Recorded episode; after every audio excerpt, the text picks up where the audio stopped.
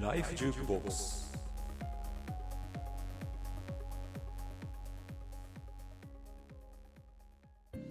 ライフジュークボックス第8回でございます。は来た あのね、一応現段階多分これリアルタイムじゃないからなんですけど、うん まだいっぱい上がってない回があるんですよね。はそうそうだよね。編集が追いついておりません。でかいない回やるんですよねってこれ出してる時は上がってるね。上がってると思います。そうだね。あ、そうだね。俺そうだね頭いいから。頭いいから。頭いいから。別に小学生でもわかるわ。今そうだねって俺だけ言近いか、すごいな。うん。うん、まあやっと、まあ続きましたね。うんもう年も後半に入りましたけどもね。ねはい。うん、でもまだまだ紹介したい人もいっぱいいるし、まあ今までのゲストもね、うん。なかなか結構面白かったですよいね。や、かなり、うん。かなり個性の効いたね。話ばかりでしたよ。そうなんですよ。うん。前前回は結構ね、鬱な話で結構ネガティブな話もしてもらってね、そうですね。涙ありの、笑いありの。うん。ねちょっと泣きそうになった。ねというか泣いたかも。泣い 泣いてた、泣いてたね。うんお酒も入ってたのもあるけどね。うん結構感情入ったよね。うん、結構ね、前回の回も良かったですねよ。かったです。うん。結構ね、今回の回もですね、素晴らしいゲスト。楽しみにしてましたよ。そうなんですよ。なんと皆さん、ついに女優さんがいらっしゃいました。はい。ありがとうございます。はい。はい、じゃあ、えっ、と、ご紹介いたします。えー、女優兼モデル、最近ですと、あの、ライターとして、いろんなメディアともですね、えー、活躍されている、早坂理恵さんでございます。よろしくお願いします。よろしくお願いしますこんにちは。お願いします。よろしくお願いします。ようこそお越しいただきました。ありがとうご本ざいます。うんここまで来たのね。当に来たね。うん、嬉しい。別に全然ゴールでもないかもしれない。すごい嬉しい。ありがたいです。はいありがとうございます。本当にね。あのー、早坂さんはですね、えっと、8歳からそうですね。されてるということで、はい。えっと、この、えー早坂さんの会のサイトにもですね、うん。えっと、今までの、えー出演の経歴ですとか、えっと、その辺のものは、えー載せておきますので、皆さん参えー見ながら聞いていただけるといいかと思いますけども、初めデビューした時は、すみません、あの、いきなり質問なんですけど、はい。スカウトとかそういうのですか？あそれとも自分で覚いええるんですか自分で応募、まあ結局は母が出してくれた形にはなるんですけども、あの、私が新聞を見て、これ行きたいって言ったそうで、へ そこが始まりですね。新聞でそんなの募集してるんですか？そうですね、と当時は新聞の広告にへえ。あーなんかあの子役。子役がこういっぱい写真載っていてああったかもオーディションみたいな感じでそうです。あったあった。あそうですね。うん。うんそう。それって、えっと、自分でどういうものか分かってこう行きたいって言ってたんですか？いや、その時は、あの、具体的にどういうものかも分かっていないうんうんんですね。で、あの、もともと割となんていうのかな、内気な感じというか、うん。あの、人見知りで、でも家の中ではすごいはしゃぐタイプの子で、で、あの、まあ、お友達はそれなりにいたんだけど、なんかこう、表に表現する場が欲しいなと思ってたのか、なんか習い事したいなっていう単純にただそれだけだったと思うんですけど、うんうん。で、なんとなく母と一緒に見てた新聞でなんか募集してるっぽい、行きたいみたいな。子供たちみんな笑顔だし。そうなんです。うん私そうなんです。ね、乗ってる子供たちが。そうなんですよ。だからなんか行けるとこなのかもっていうので行って、なんでそこでお仕事をする場所だとは思ってなくって、うんうん。で、本当に行き始めてから、なんかこう言われるがまんまに、いわゆるオーディションですよね。うん優勝のオーディションがあって、で、次こっち行ってください、あっちくだ行ってくださいって感じで面接が進んでいって、で、いつの間にかレッスンが始まって、うん。で、レッスンしていくと本当に楽しくって、うん。お友達もできて、で、なんかこう、本当に仕事とか考えずにずっとやってたら、なんかもうまた言われるがままにあっち行ってくださいって言ったのがまたオーディションで、で、それが運よく受かって、うんで、ドラマが決まってっていう、スタートだったんですよね。すごい。うんじゃあ、全然その芸能界に憧れがあってとかではないんですあね。全然なくって、まあ、アイドルが好きっていうこう子供ながらその特有のアイドル好きみたいなのはあったんですけど、うんだからといってその人たちに会いたいからみたいな思いはなく、うんむしろそこがどういう場所か知らずに行ってた感じだから。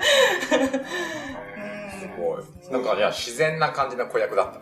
そうなんですかね。よくなんかイメージすると、子役ってすごいこう、ハキハキ喋ってとうんか、あるねちょっとこうね確かにそうかそういうのじゃない。普通に行って自然体で行って、だったと思います。それも逆に良かったのかな。よかったのうん。うん、ガツガツはしてたかなと思います。子役って言ったら親とかがすごい張り切って、あね、なんかそんなイね、メージあるやってるイメー。ジあるよね。うんですけどもうちの母はそう見られるのが嫌っていうのもあったのか、一切ついてこなくってレッスンにも来ないしもうもちろんオーディションだとか仕事とかにも来なくってで私一人であの、まあ、あちこち撮影に一人でというか、まあ、もちろんマネージャーさんがいたり、うん他の子役のお母さんに連れられていくみたいな。で結構飛行機乗ってちっちゃいえー時に北海道だったり函館のね ロケに行って大分行ったりとかいろいろしてましたね。えー、小学校8歳だから小学校2年生とかそういうらいね。ですよねあー無理だわ、無理。無理無理無理無理。飛行機ダメだよね。そこ？無理。だって8歳、8歳でなんかちょっと県外とか、県外とか出るときとか、あ、都内？え、東京って何ななんて言うんだろう？県外そこ？いや、いやなんかその8歳ぐらいでも出ていったら、親も心配で、ただ心配でなんかついていきそうじゃない？ですか。そうですよね。うん北海道ならなおさら。そうね。一応あの行くところ行くところで公衆電話から今どこどこに着いたよってこう電話してたんですよね。その当時はね、まあもちろん携帯もないし、ねまあ、余計心配だったかもしれないですけど、なんか割とそうやって自由にさせてくれたから伸び伸びできたのかなっていう気もうん。しますね。うんそうなんですよ。すごい小学生でしたね、本当ね。そう一人ですね。すごい今考えるとなんかよくやってたな。もし自分が子供できて同じようにできるかっていうともう心配で心配で心配ですよ。絶対無理だと思う。学校とかでもちょっと、テレビ出てたよね、みたいな。そうですね。なんか、でもやっぱりその当時ってあんまり子役っていうと、うんその足立由美ちゃんが、はいはいはいはい。うんあの、そんな子役の時代っていうのは、やっとこう、由美ちゃんが出始めてっていう感じだったので、なんかこう、なんだろうな、ななんか生意気っていうような、うんああ、そんなの。逆に妬まれるというか、陰でこそこそ言われるっていう方が多くて、辛い。なんかすごいみたいなのはあんまなかったですね。あ、そうなんですね。だからこう、ね、仕事行くにしても、うんなんか、あの、あんまりこう、わからないように。ちょっと学校だとちょっと体調不良でみたいなのとかお休みでみたいな。とか言ってたんだと思います。なんかあー友達にも、こういうところ行ったよとか、もう全然話さなかったし、あですね。そういうオーディションとかって、やっぱ昼間にあるんですよね。昼間、そうですね、昼間が多かったですけど、でも子役だけのオーディションの時って、土日だったりだとか、うん学校とは被らないように設定されてるんですよね。されてましたね。うんうん初仕事とかはどんなお仕事だったんですか？初仕事は、一番初めはエキストラでしたよ、やっぱり。うんあのえっ、と、NHK の朝の連続ドラマの、あ。うん。えっ、と、なん、なんていうドラマか忘れたんですけど、言えないじゃって忘れた。8歳の時だちっちゃい子が主役のシーンで、はそこのあのクラスメートっていう感じでうん出させてもらってたんですね。うん。うん、で、その後に、まあ、正式なキャストのオーディションがあって、うん。で、まあ、役をいただいたのはその次からなんですけど、うん。うん。その NHK のエキストラの現場がまさかまた次ね自分で役をいただいていくとは思ってもなかったし、うん。まあその今考えると、まあそれなりにすごいことだと思うんですけど、うん当時はやっぱりもちろん、うん。すごいことだと思ってなくって、なんか、たまたま話が来たから、たまたま呼ばれたから行ってますみたいな感じでやってました。そうなんだ。ちょっと遊びに行くみたいな。お次こういう現場だ、みたいな。へすごい。結構、うん。あと、あ、ごめん。譲り合い。今すげえ飛んじゃったんだけど。なんだっけ？結構多分その時の連ドラか何かで結構大きい役だったんじゃなかったでしたっけ？あその時の、えっと4姉妹の物語のドラマだったんですけど、その次女の役で、えーそうですね割と出させてもうんうんうんうん。はもう本当に女優業から入ってったんですね。そうですうんね。うんもともと女優でずっとやって。うん。それは女優から離れた時期はあるんですか？ずっとやってたの？あ、ありますあります。めっちゃありますよ。気になる。結構あるんですかなんかちょっと足は突っ込んでるけどっていう感じで、うんあの、進んでた時は結構あります。うん。じゃああんまり出てない時も。出てない時もあります。あの、それこそう、中学校に入って、やっぱり高校受験があるうんっていうのと、部活動とかもね、始まってくるっていうのもあって、うん。一時期お休みしてましたね。あ、じゃあ学業優先みたいな感じあですか？そうですね。あの、あんまり、その、勉強しようっていう、学業優先にしようとか、そういう話は別に、あの、親ともなかったんですけど、なんとなくですね、やっぱり中学校入る前に、あの、一度引っ越しをして、転校生だったんですよね。うん。うんで、その時の、あの、やっぱ先輩とか6年生たちから、うん。なんかテレビ出てるんでしょみたいな感じで、その人たちをチクチク言われ始めて、うんそれが結構しんどかったのもあって、うんで一回お休みしようかなっていうのと、うん。あとはやっぱりみんなが部活動をね、やってる中で、一回部活入っちゃうとなかなか休み取れないし、うん確かに。って思うとね後々のこと考えると一旦休もうってちょっとこういろいろ考えようっていう感じで休みしてましたね。うん部活動やってたんですかやってましたけど、うんそんな積極的じゃなく、うん。えっ、と中学校1年生の時は吹奏楽部に入って、うんうんクラリネットをやってたんですけどあ、いい。したんだよ。くられていいんですか？ちょうど2年生になる頃かなに、えっ、と、学校がね、周りの学校とこう統合して、新しい学校ができて、で、茶道部ができたんですよね。お茶室ができいいて。なはい。なんで、茶道部に入りました。素敵。うんえ。ー、クラリネットもいいし。なんかあの、早坂さんのプロフィール見るとですね、いろいろ資格をお持ちなんですけど、うんまあその中に茶道があるのは、結構。そこにきっかけがなんかそうですね。その時に初めて茶道っていうのに触れて、うん。で、なんか、そこからずっと続けてましたね。うんあ、ずっと？もともと母があの着物の着付けの講師をやっていたのもあって、うん割とその和というもの。に関しては、まあ、馴染みがあったんですけど、うん。あの甘いもの甘いお菓子とかがすごい苦手で、うん実は茶道部に入ってもうん。あの周りからはお菓子が食べたいだからでしょみたいなこと言われたんですけどはいはい全然そんなことなくって。周りになんか嫌味を言う人しかいない。ちょこちょこね、ちょこちょこ出てくるんですけど。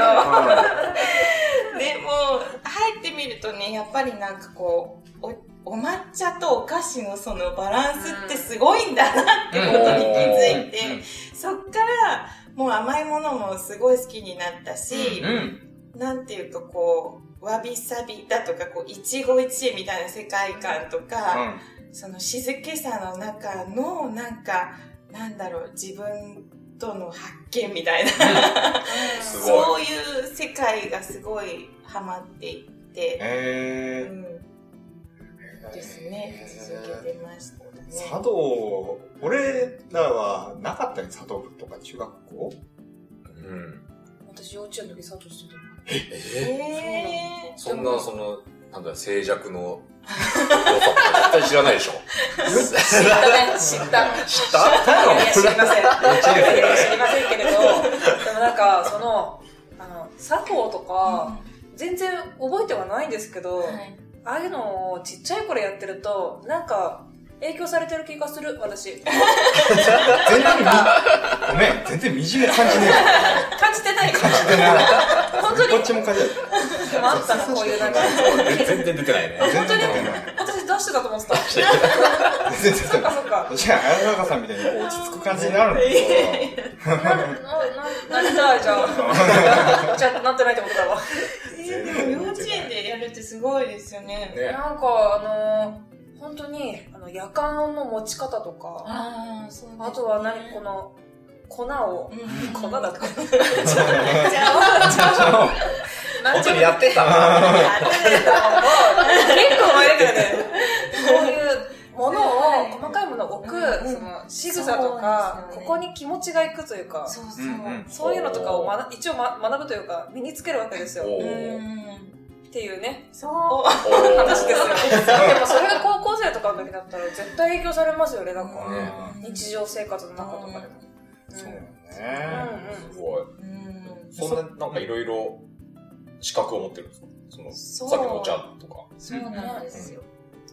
結構、もう数えたら30個ぐらい、すごい。なんか資格だったり、検定だったりあったりするんですけど、もともとは、あの、プロフィール、やっぱり芸能活動でやっていく中で、書類選考にどうやったら通るかって、だんだんやっぱ高校時代から思うようになってきて、うん。で、なんだろう、その資格欄、すごい書いてたら、ちょっと目低いんじゃないかなと思って、で、取り始めたのがきっかけなんですけど、高校生ぐらいからですか？そうですね。やっぱ高校生になってから、みんな大学のこと考えたりとか、うん自分の将来についてやっぱ考える、まうんあ一番初めの段階じゃないですか。うん。でそこでやっぱり自分もどうしていこうかなと思った時に、まあ、やっぱりちっちゃい時からやってたし、一度その高校受験で離れてから、やっぱりやりたいなと思って、うんで、もう一回始めようと思って、じゃあそうするにはなんかいろいろ手を打たないとと目立たないとと。目立たないと思って、資格らなきゃ、なきゃって言って、一生懸命勉強してやったんですね。うーん。それで実際、オーディションの時に、ああ、言われました、やっぱり。うん、よかった。すごい資格持ってますねとか、結構面白い資格、なんか聞いたことない資格とかもいろいろ落語系の資格とか、そうそうそう。うんうんうん。なんかそういうのとかも突っ込まれたり、もちろんさっき話もあったこう茶道のこととかも聞かれたりとか、うん。割とあの、あの、取っといてよかったなと思うことが。じゃあこれから芸能界目指してる今、リスナーの人は、なんか面白い検定取っといた方がいい な。結構ためになるかもしれえ、ない。ためになるためになる。そうですそう、落語の検定とか。そうだね。まず調べるよね。落語うん続けてめちゃうちゃんと突っ込んでもらえるんだろうね。そうそう。ねうん、いいと思います。な何から手をつけたんですか？その初め、それ始め初めは、でもやっぱりあの、英検あ、からあね、ーはいはいはい普通にオーソドックスなやつから始まって、で、らそれこそ落語は、あの、まさに落語のお仕事をいただいてから、うん。どうせ仕事やるならちょっと勉強しとかなきゃと思っていろいろ調べていくうちに、そういう資格だったり検定っていうのがあるから、どうせだったら取ろうっていうので勉強したっていうのがきっかけで、で、まあそれからですね、いろんな仕事に関わりのあるうん。ものを、あの、資格として、どうせ勉強するなら取ろうみたいな。ああ、すごいな。るほど。すごいね。そしたら次にもつながるしね。そうですね。その結果今、あの、30以上。すごいそうですね。来年とかあったらね、フォークリフトとかなんかそんな。違うタイプだね。すごい生かされる可能性は大だよ。うんいろ、新しい役があったもんね。そうだね。確かに。フォークリフト運転確かにそうだよね。そういう役がね、来るかもしれな。ないかなか多分いないと思うからね。いないいないうんそうだね。なるほど。ぜひ、芸能界目指す方ご参考になさってください。すごいね。そこから始まってたんだね、あの資格の量はね。うん。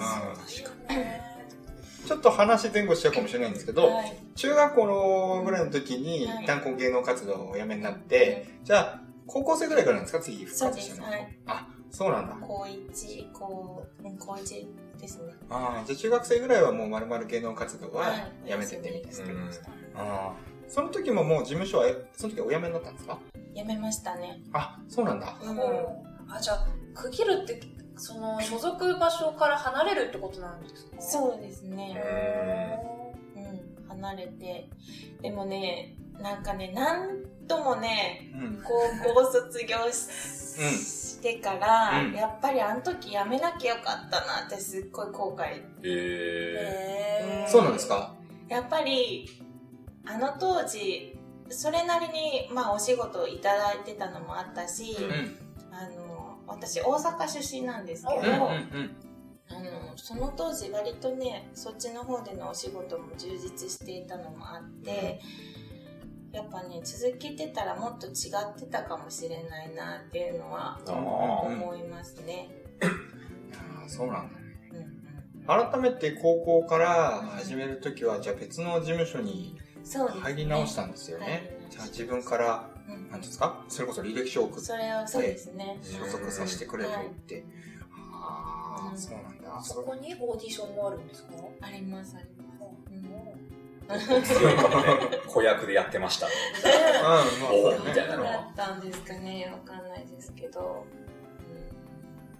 うん、まあでもあのいろいろね考える時期ですよね。高校時代ねってそんなことないですか、いやいや、もう悩み、悩みまくってましたよ。悩みまくりますよ悩みまくりまどうなるんだろうみたいなそうね。そうそうなんですよ、でやっぱりいざねあの新しく入ったところでやっぱり大丈夫かなとかどうなんだろうとかっていうのはずっとあったし、でまあ本当に高校卒業するタイミングでうん。どういうふうに進んでいくかっていうのはもうねそれこそ今までちっちゃい時はもうただ楽しいからやってたとか、お友達に会えるからやってたとかっていう動機だったんですけど、うん。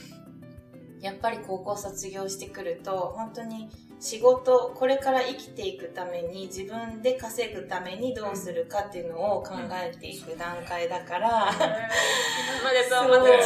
そうなんですよね、楽しいだけじゃ。だけじゃダメだっていうのもあって、うんそうなってくるとやっぱり芸能界って定年退職もないし、うん。でなんかこう明確なゴールもないじゃないですか。でそのいわゆるスポーツ選手みたいにあと何秒タイム伸ばせば1位になれるとかそういう世界でもないからうん。自分の立ち位置が全然わかんないんですよね。今どの辺りに行ってどういう評価をされてるのかもわかんないしっていうので、どんどんどんどんこうもう迷宮入りですよね。どうしたらいいんだってもうずっとぐるぐるして、うん。で結局高校卒業と同時に東京に出てきたんですけど、うん。やっぱり出てくる前はあのもともといろいろなんか作ることがすごい好きで美術を美術系工芸だったりだとか、うんあの専攻してたんですけどうん。美大に進んだらどうっていう先生からのアドバイスもあったりだとかあとは、まあ、あのニューヨーク大学にずっと行きたくって。うん。でそこで演劇だとか映画を学びたかったんですけど、まあ、金銭的なことだとか、うん。いろんなことを考えてで日本でもプロダクションにいろいろオーディションを送ってう、ん。でその中からあの一社東京で呼ばれたプロダクションがあったから、うん。まあ、留学はいつでもできるかなと、う。うんん。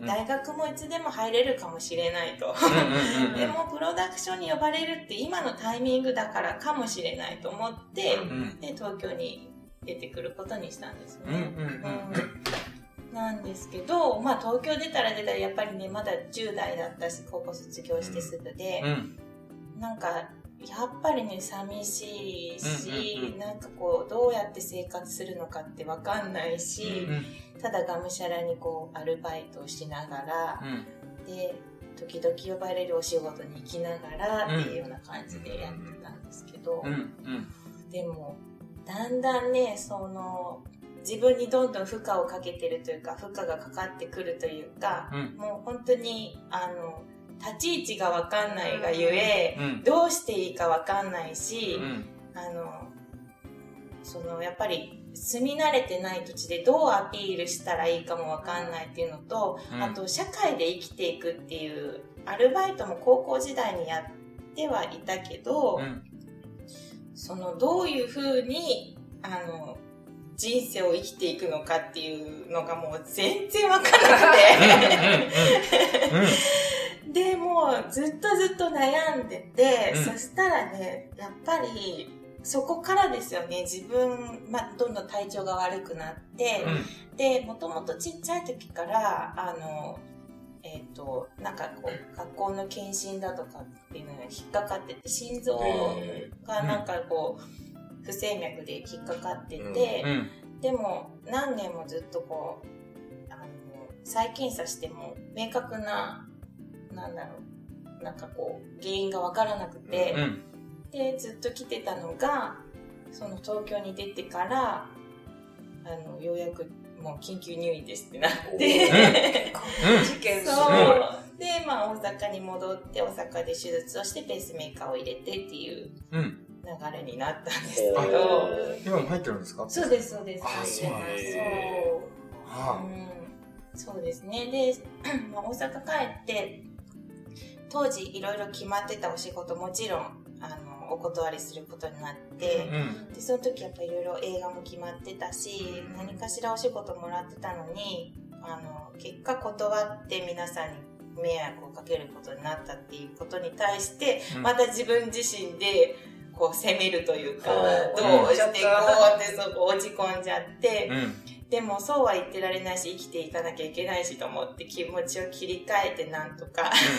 うん で、いろいろこう職を探しながら、あの、まあ普通に企業で働いたりだとか、うん。お料理教室でなんか、あの、講師をやったりとか、それも免許を持っていて、うん。それが役に立ったんですけど、そう。で、やったりしてて、で、まあ、それなりに生活してたんですけど、うん。やっぱり、なんか、あのーうん、その、その一つ一つ頑張る自分はいるんだけど、どうも今までの頑張りと違う。うん。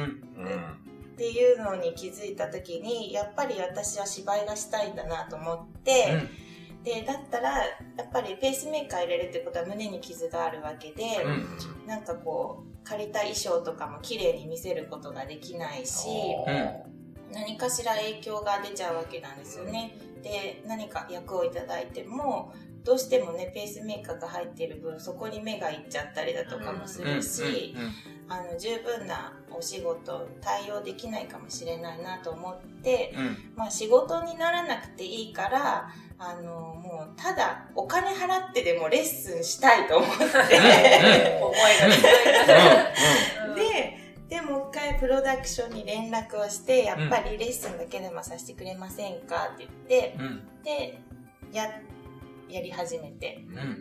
で、そしたら、なんか、思ってた以上にお仕事をもらえて、そうなってくると、なんか、やっぱりもうちょっと私頑張りたいなと思って、で、やっぱり、あの、もう一回東京に出ようって思って、そこでまた東京に出てきたんですね。うんそれがいつぐらいの時ですか？それが24、5ぐらいの時ですね。でも東京に出てきた時は、やっぱりいろんなところから、25で出てくるかとか言われて、遅いってことね。遅いですね、もう。若い子もいっぱいいる。そうですね。もう当時、その時は、もう本当に子役が当たり前だったし、あの、もうアイドル10代のデビューっていうのがもう普通だったし、うんでもちろん私も8歳でデビューはしているものの、途中お休みはしているわけで、もう到底今からその、もう一回スタートっていうにはもう遅すぎるっていう段階だったですよね。うんうん。散々言われながら。そうですね。キャリアは長いのに、長いのにスタートは始まるのにね。うんなんかそうそういうのって直接言われちゃうんですか？言われまし、直接言われました。あねえ。すごい、ストレス耐性がすごくないと。そうなんですよ。やっ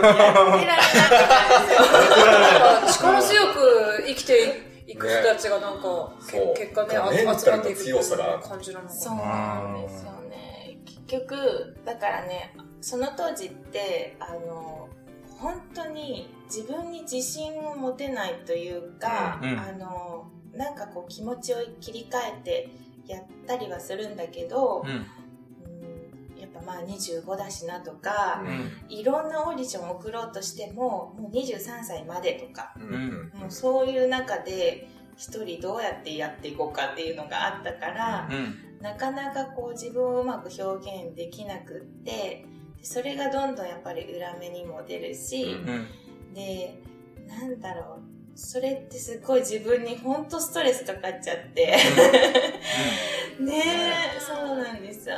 で、結局、だからもう本当にストレスって良くないって、私はそこでもう気づいたんですけど、うん。あの、結局、あの、まあ、心臓も病気はしてたものの、うん。また大きな病気にかかって、それが今現在も、あの、治療している脳脊髄液減少症っていう病気なんですよね。うん。それもやっぱり脳とか脊髄液の病気なんで、うん。頭になかなか酸素いかなかったりとか、うん。あの、すごい頭痛で吐き気があったりだとか、するんで、なかなかこう、自分の思いだけでは、うん。あの、生活できないようなう。うんん症状で、結構、あの、その、もう、病気になった時はしんどかったんですけど、うんやっぱり、あの、ストレスだとか、自分を責めるとか、うん。周りと比較するとかっていうのは、うん。もうどれだけ体に良くないことかっていうのは、うん。もう身に染みて。わかりました。伝わりました。すごい伝わりました。それを一番考えちゃうよね、世界というかね。そう。だよね。結局比べられるし、比べなきゃいけないし、うん。でも自分自身は何とどう比べられてるのか、どれぐらいの差が、例えばあの人とあるのかとか、うん。そういうのがわかんないじゃないですか。ねうん。本当にだから、あ。の、やりようがないというか、うんただただストレスがたた溜まっていくだけで、それをどう自分で切り替えて、じゃあそれを改善するためにどうしたらいいかっていう方法がわかんないというか、うん。なんかもうね、言っちゃえばずっと就活してるようなもんでしょ？もう本当そうなんですよ。あれだって就活は1年もうできなかったもん。やるってことやめたもん。そのぐらいだってもう。それが、それをずっとやってるんですよ。もうずっと就活ですよね。何社も受けて落とされて。それは何が悪かったんだってそこでまた考えてるんですよ考ね。えて。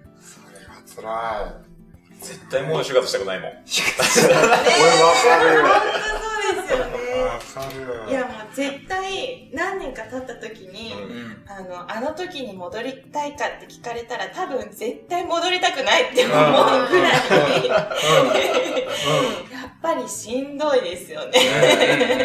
うん。うん。うん。うん。絶対しんどい。辛かったね。辛かったね。まあ、でも今も、やっぱそういう状況ではあるん。ですよね、結局お仕事をもらうっていうのは。そうですねうん。うん状況としては、まああんまり変わってないというか、この仕事を続ける以上は。以上は変わってない。ただもうメンタル面はうんもう相当強くなったというか、うんあの、こう、なんていうのか、自分で対処できるようになったんですよね。まあそれは、あの、ヨガに出会ったからなんですけど、うん、うん。ヨガってなんかこう、セレブがやってるからとか、うんなんかこう、意識高い系とか、なんかもうそういうイメージがあってすっごい嫌だったんですけど、10年前ぐらいかな、ヨガがちょうど日本に来て、うん。あの、ブームになりかけてた頃に、うん友達に誘われて初めてヨガに行ったんですね。うんで、その時は、ちょうどお仕事、ペースメーカー入れた時ぐらいかな。うん。で、まあ友達が誘ってくれたんですけど、もともと体が柔らかい方だったし、うん。あの、スポーツとかうん体動かすってことそんなに好きじゃなくって。で、まあ、ヨガスタジオに行ったんだけど、何がどういいのか全然わからなくて。そうね。俺もわかんない。なんか体をくねくねさせてるだけみたいな。くねくねして、で。もうストレッチっていうのだとストレッチそれなりにできるし何が気持ちいいか本当にわかんないと思って、うんうん結局続かなくって、なんですけど、あの、その脳脊髄液減少症になった時に、その病気っていうのがまだ比較的新しい病気で、うん。保険も効いてないし、うん。であの確かな治療法とかも確立されてなくってでいろんな病院に行っていろんな先生に会ってうん。でいろんな科に行ってもういろんな角度からうん。うんたくさん試したんですけど、うんなかなかいい方法が見つからずうん。ただただお金がかかっていく一方で、あの統合医療の、まあ、東洋医学系のあの考え方とかも取り入れてる先生に出会ってでその先生がとにかく発散することをしてくださいっておっしゃってうんでその発散っていうのはあの汗をかくことでもいいし歌を歌うとか叫ぶとかでもいいってもうとにかく体の内側から何か出すってことをしてくださいって言われて。うん。で、その時、なんかパッと、パッと思いついたのがヨガだったんですよね。で、ヨガってなーって思いながらも、なんかもう足はもうヨガスタジオに向かってて、で、で、まず行って、そしたら、その一番初めに受けたヨガの感覚と全然違うくって、うん。で、まあその時に出会った先生が良かったのか、クラスが良かったのかわかんないんですけど、うん。あの、ちょうどメディテーションクラスっていうのをやってて、うんで、私それさえもなんだかさっぱり分からずにただ受けに行ったんですけど、うん。あの、いわゆる瞑想なんですけど、うん。あの、まあ、自分自身の内側を見るってこうなんかちょっとおスピリチュアルみたいな話じゃないんですけど結局今ある現状って何なんだろうってそのストレスって何なんだろうって実はあんまり深く考えられてなかったなっていうのと、うん。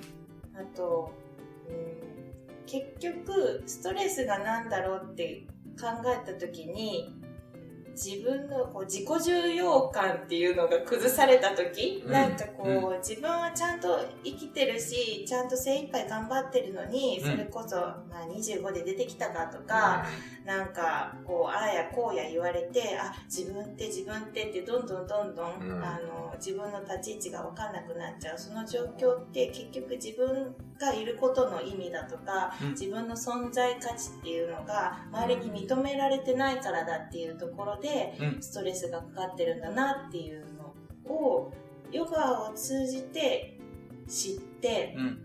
で、それが、まあ、メディテーション、瞑想をしながら、こう、自分を内観していくことで、あ、そういうことかなって、こう、気づいたんですけど、うんでそこからどんどんヨガにはまっていって、結局ヨガって単なる、こう、ストレッチだとか、体を動かしてポーズを取るとかっていうことじゃないんだなっていうことを知って、うん。で、ますます勉強したくなって、うんヨガのインストラクターの養成コースに行って、うんで、もう、まだ資格ですよね。どうせ勉強するなそう。で、勉強し始めたんですけど、もうそのヨガの哲学がすごくって、うん。で、もともとヨガっていうのは、やっぱりその、アーサナ、いわゆるポーズを取ることが目的ではないと。おうん。あの、まあ、自己の発見だとか、いかにこう自分自身の心と体のバランスをとって世界で生きていくかっていうところにあって、そんな深い。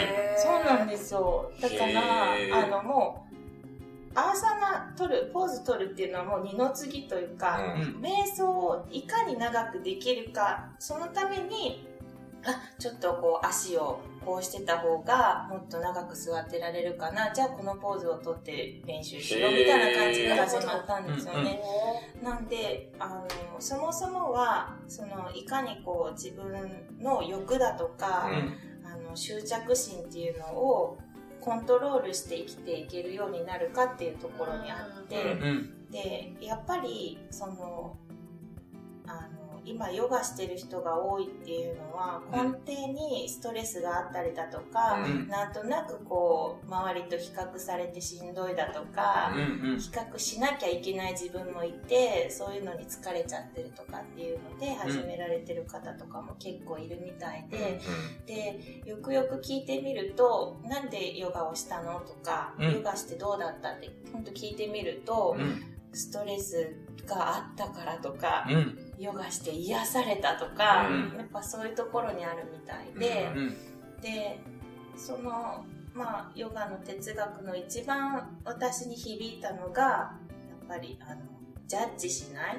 人と比較しないっていうところにあって、やっぱちっちゃい時からこの業界に芸能界に来たから、ね、ずっとジャッジされる世界。ずっとジャッジ、うん、ずっと比較。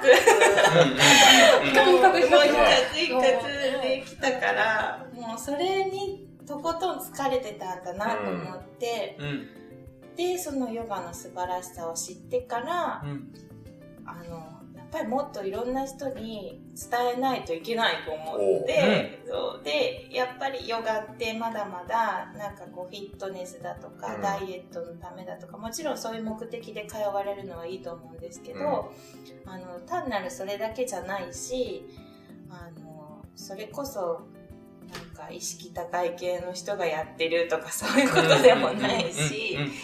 っていうことをちゃんと本質のヨガっていうのをもうちょっと知ってもらってあの本当にストレス抱えてる人をちょっとでも少なくしたいなと思って、もう自分が本当にしんどかったから、そう、それをなんかこう解放したいなと思って、そう今結構ヨガをね、あの、広めるためのイベントを組んだりとかしてやってるんですよね。イベントやってるんですか？そうなんですえー、行きたい行きたい。ぜひぜひ。溜まってるそれ溜まってる。出したい。出したい。なんか出すことが大切っていうのは、私出し方本当わからなくて。ストレスの。そう。ね、ですよね。私もきっかけが欲しいです。そうね。今のところ飲むしかないもんね。飲んで出して、紹介出た、紹介出た。サントリーさんお待ちしております。お待ちしております。